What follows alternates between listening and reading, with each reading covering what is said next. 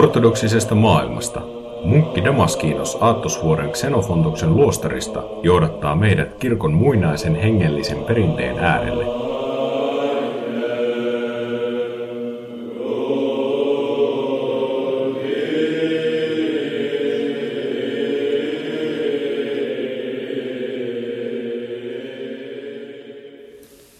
Tervetuloa pitkästä aikaa ortodoksesta maailmasta podcastin pariin. Nyt tulevissa uusissa jaksoissa vastaan podcastin lukijoiden ja kuuntelijoiden ortodoksista uskoa koskeviin kysymyksiin. Jos haluat esittää kysymyksiä tulevia jaksoja varten, käy täyttämässä nimettömänä kyselylomake-sivulla ortodoksisesta maailmasta.blogspot.fi. Koska tämä podcast on yleisluontoinen, ei tuolla lomakkeella kannata kysellä henkilökohtaiseen hengelliseen elämään liittyviä asioita – liian yksityiskohtaisesti, koska ne on aina parempi käsitellä oman rippiisän kanssa. Ja samalla myös muistutan, että kaikki nämä vastaukseni ovat yhden pappismunkin ja teologin vastauksia.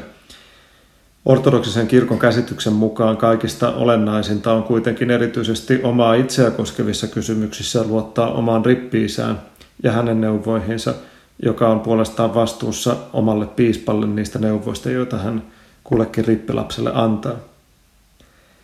Siksi kaikki näihin vastauksiin tulee suhtautua yleisluontoisesti. Ne eivät ole yksityiskohtaisia kaikkia mahdollisia tilanteita kattavia vastauksia. Ne eivät myöskään ole Suomen ortodoksisen kirkon virallisia kannanottoja, koska sellaisia voi antaa ainoastaan Suomen ortodoksisen kirkon piispain kokous. Mutta pyrin tietysti vastaamaan kaikkiin asioihin ja kysymyksiin parhaani mukaan asioiden taustoja valottaen. Mennään ensimmäiseen kysymykseen.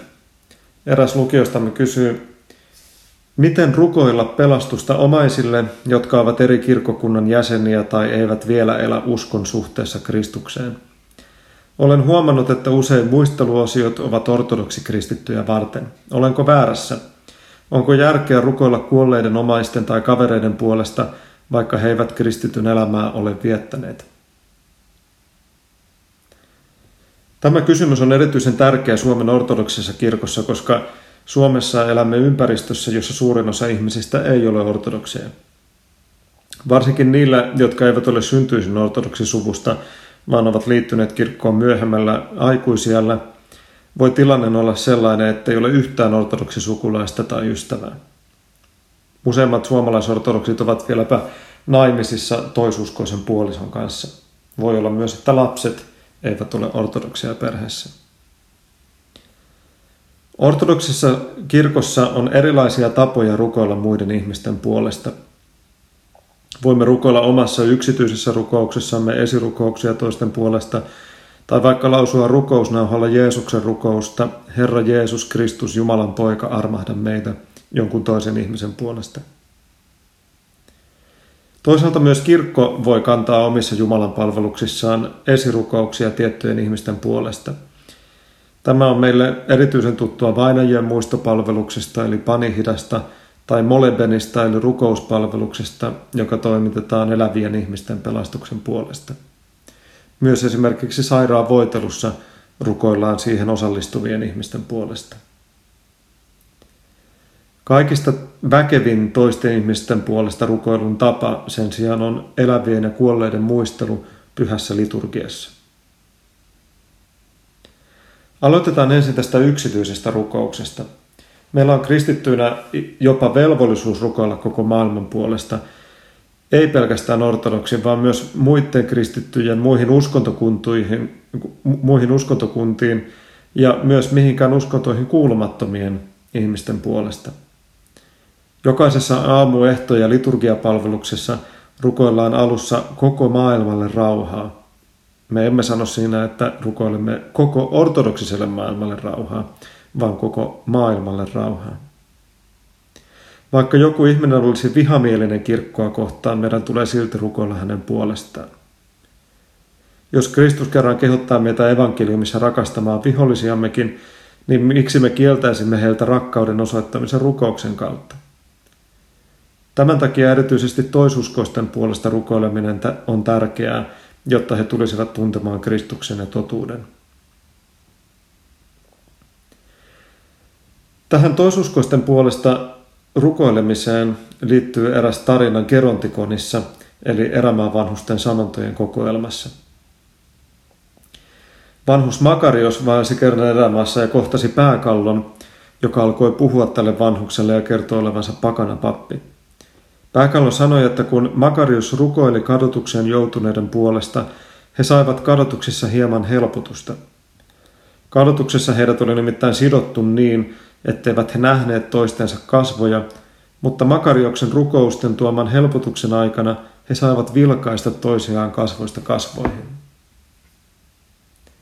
He saivat toisin sanoen nähdä ihmisyyden toisissaan, heijastuksen omasta itsestään toisessa ihmisessä ja heijastuksen itse Kristuksesta, koska kukin meistä on Jumalan kuva.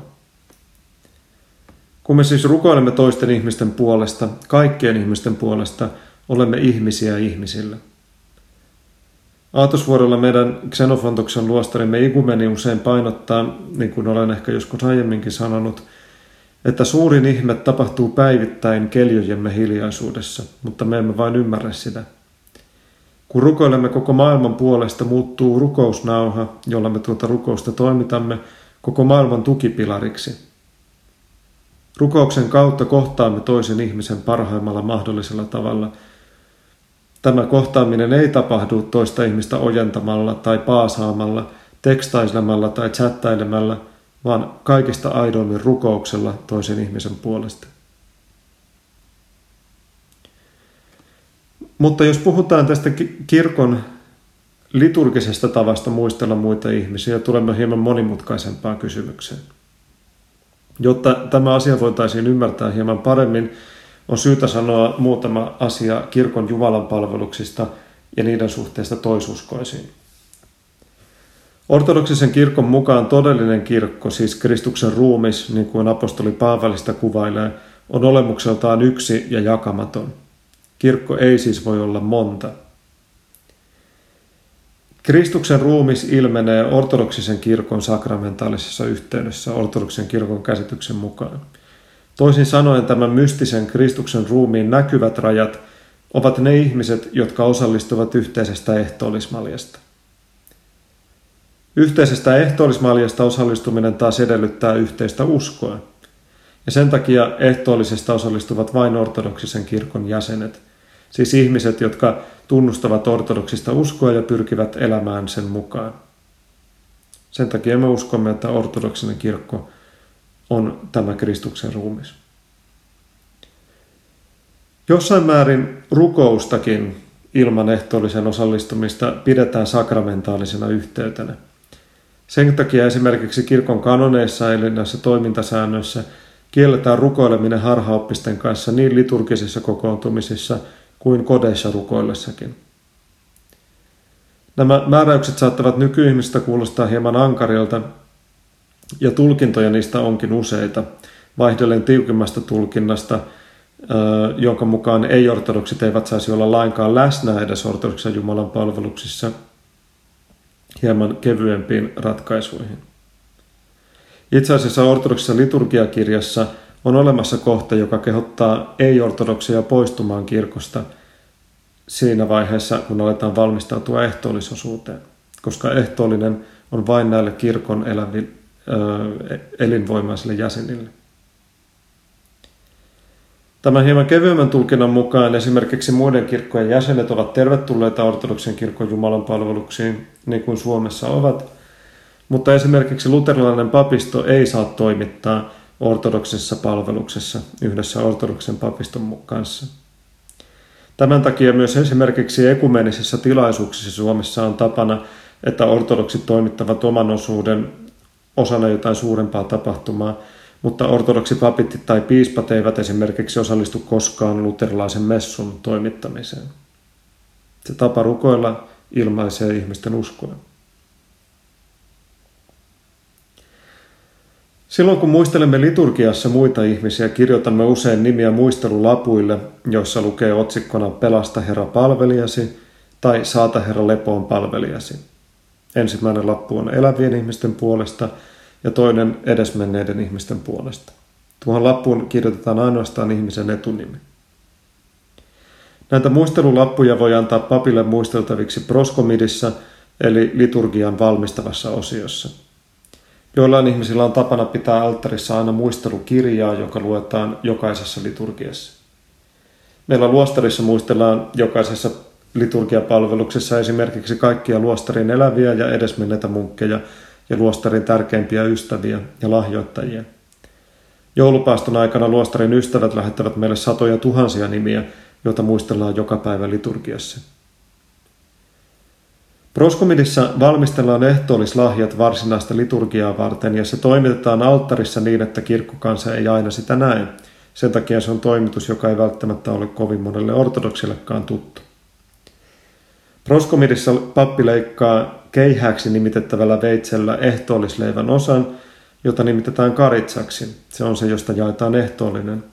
Asettaa sen diskokselle eli ehtoollislautaselle ja kaataa ehtoollismaljaan viiniä ja vettä. Tämän jälkeen pappi alkaa leikata siitä jäljelle jääneestä leivästä niin sanottuja muisteluosia. Ensin kaikkein pyhimmän Jumalan synnyttäjän ja sitten eri pyhien joukkojen kunniaksi.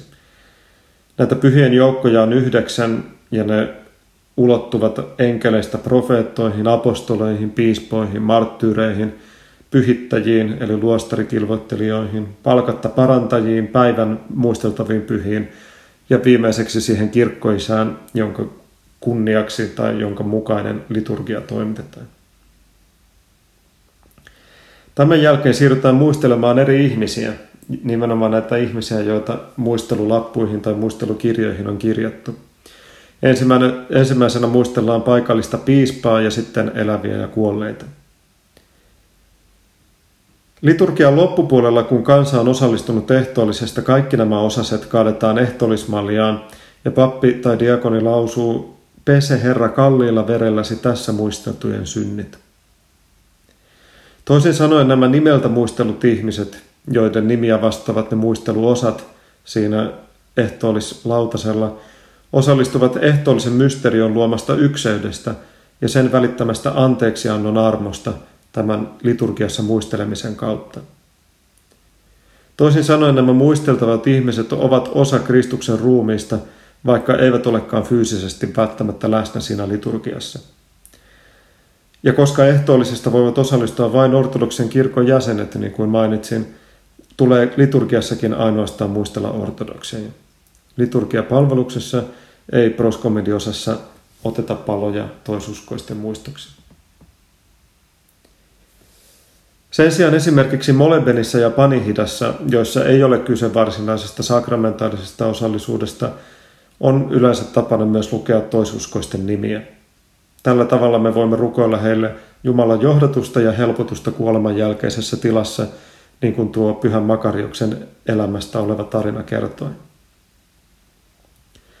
Mutta jotta muisteltavat nimet eivät menisi sekaisin niin, että luettaisiin vahingossa proskomidissa ei-ortodoksien nimiä, on näihin kirkossa luettaviin muistelulappuihin hyvä merkitä aina nimen kohdalle, jos kyseinen ihminen ei ole ortodoksi – niin pappi ei lue hänen nimeänsä proskomidissa, vaan jossain muussa sopivassa tilaisuudessa. Ehdimme tässä jaksossa käsitellä myös toisen kysymyksen, joka sekin liittyy kirkon sakramentaaliseen elämään. Lukija kysyy, minkälainen on hyvä rippiisen ja rippilapsen välinen suhde? Aloitetaan siitä, mitä rippiisä ortodoksissa perinteessä oikeastaan tarkoittaa – Monille suomalaisille sana rippi tuo ensimmäisenä mieleen rippikoulun, siis tuon luterilaisten 15-vuotiaana käymän konfirmaatioon valmistavan kurssin. Ortodoksessa kirkossa tällä termillä viitataan kuitenkin synnintunnustukseen eli katumuksen mysteerioon. Pappi, joka ottaa vastaan synnintunnustuksen, on nimeltään rippiisä. Tämän papin rooli hieman vaihtelee ortodoksista paikalliskirkosta riippuen – Esimerkiksi kreikkalaisessa maailmassa kaikilla papeilla ei ole oikeutta ottaa vastaan synnin tunnustusta, ja tällä halutaan varmistaa, että kyseinen pappi on valmis toimimaan hengellisenä apuna näille ohjattavilleen. Välttämättä esimerkiksi papin tehtävänsä vasta aloittava ei ole valmis tähän. Suomessa yleensä sen sijaan on tapana, että voi mennä synnintunnustukselle kenen tahansa papin puheille. Ihanne joka tapauksessa on, että ihminen käy synnin tunnustuksella aina saman papin luona niin, että heidän välilleen syntyy pitkäaikainen ja syvällinen hengellinen suhde. Tällä tavoin rippisä pystyy seuraamaan hengellisen lapsensa hengellistä kehitystä ja pystyy arvioimaan asioita pidemmällä tähtäimellä. Tällaista yksittäistä pappia, joka toimii synnyintunnustuksen vastaanottamisen lisäksi myös kristityn hengellisenä ohjaajana, on monissa maissa tapana nimittää hengelliseksi isäksi. Mikään ei kuitenkaan estä käymästä synnyintunnustuksella satunnaisesti muidenkin rippiisen luona, jos tarve niin vaatii esimerkiksi jonkun akuutin kysymyksen takia. Jos lääkäriä tarvitaan hätätapauksessa, tulee mennä kenelle tahansa lääkärille. Mutta tärkeää on silti ylläpitää suhdetta tiettyyn rippiisään ja sitoutua tähän suhteeseen. On tärkeää muistaa, että katumuksen sakramentissa on kyse nimenomaan uskovan katumuksesta. Siinä on tarkoituksena kertoa avoimesti Kristukselle kaikki omat synnit ja rikkomukset, jotka on tehty edellisen synnintunnustuksen jälkeen. Pappi oikeastaan toimii synnintunnustuksessa vain Kristuksen korvina.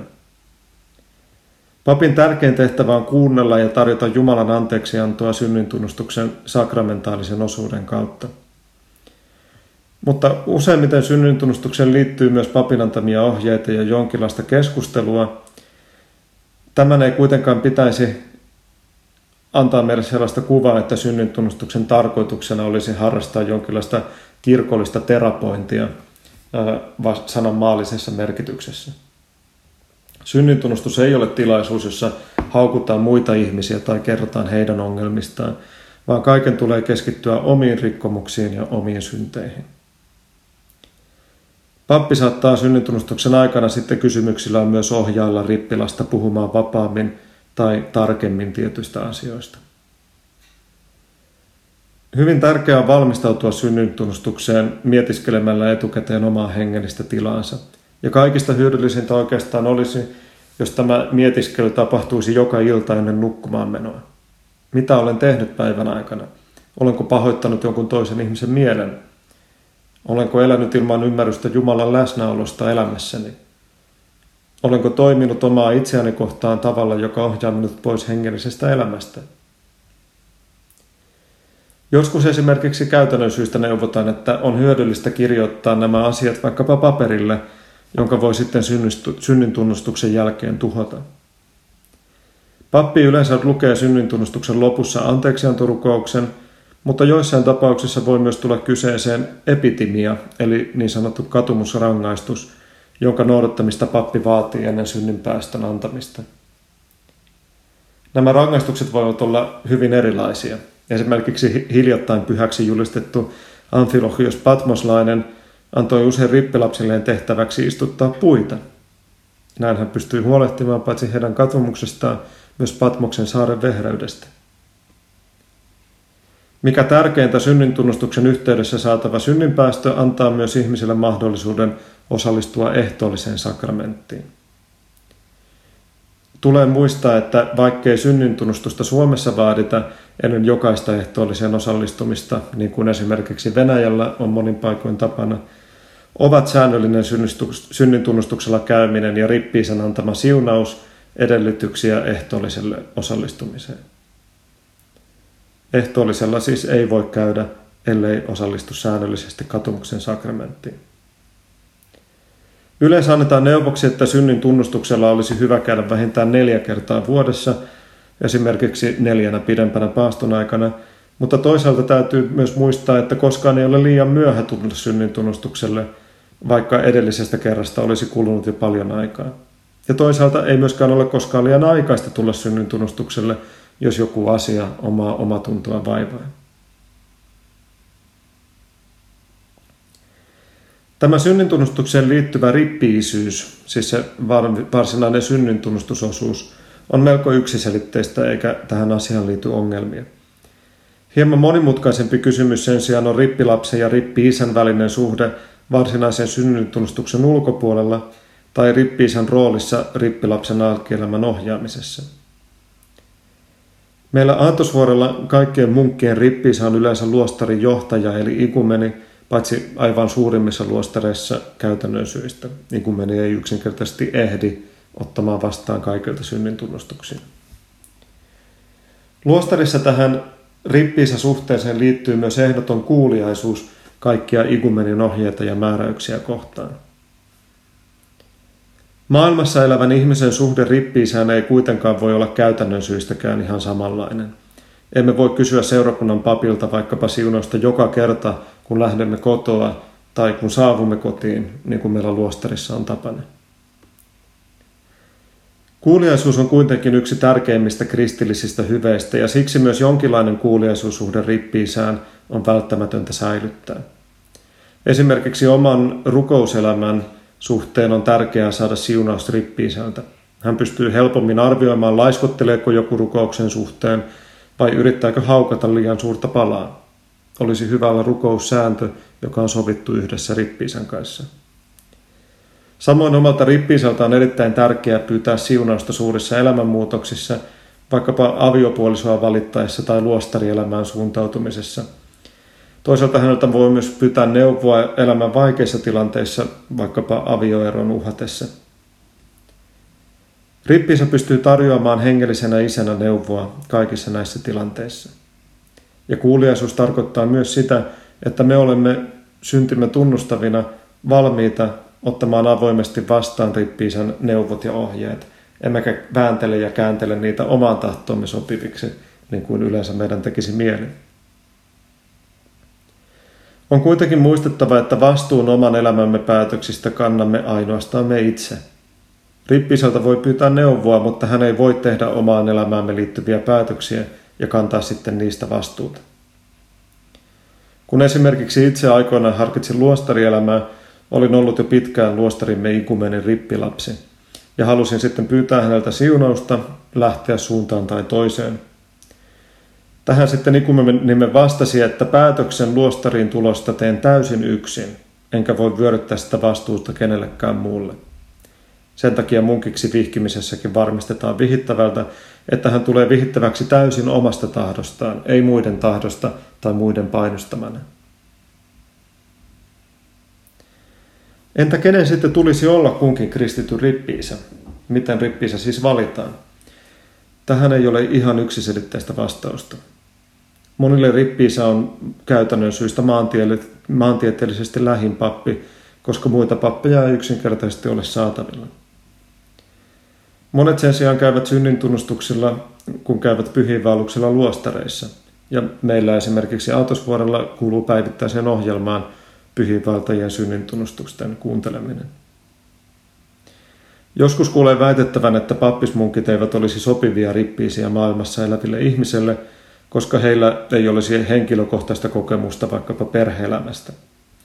Mutta tällainen näkemys edustaa melko rajattua käsitystä hengellisestä isyydestä.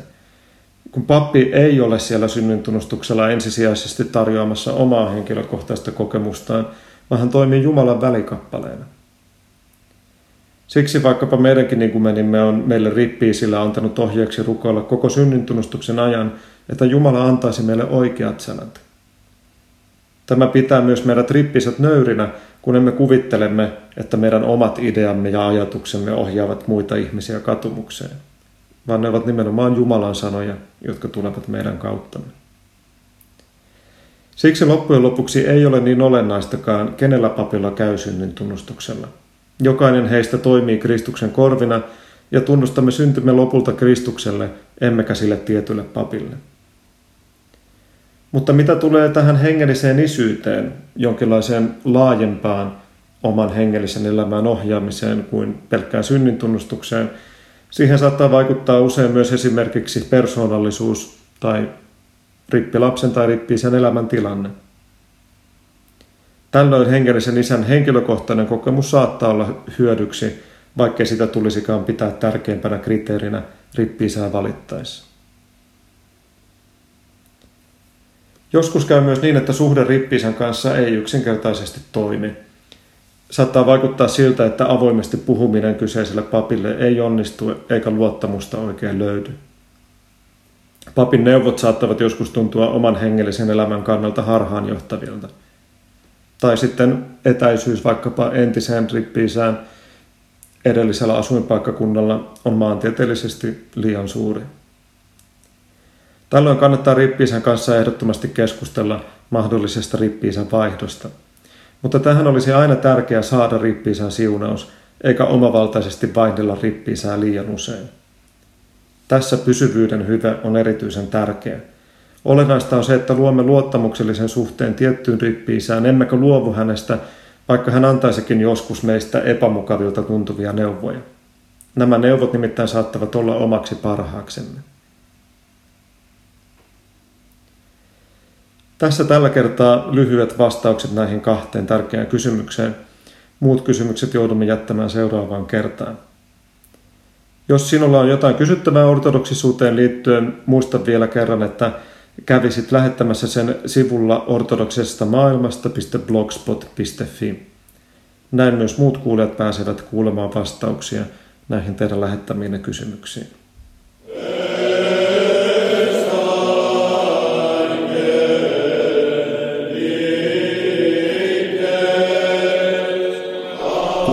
Munkki Damaskinoksen lähetystä ortodoksisesta maailmasta. Kysymyksiä ja palautetta voi lähettää sähköpostitse osoitteeseen munkki.damaskinos.org.fi. Lisää kuunneltavaa ja luettavaa löydät osoitteesta ortodoksisesta maailmasta.blogspot.fi.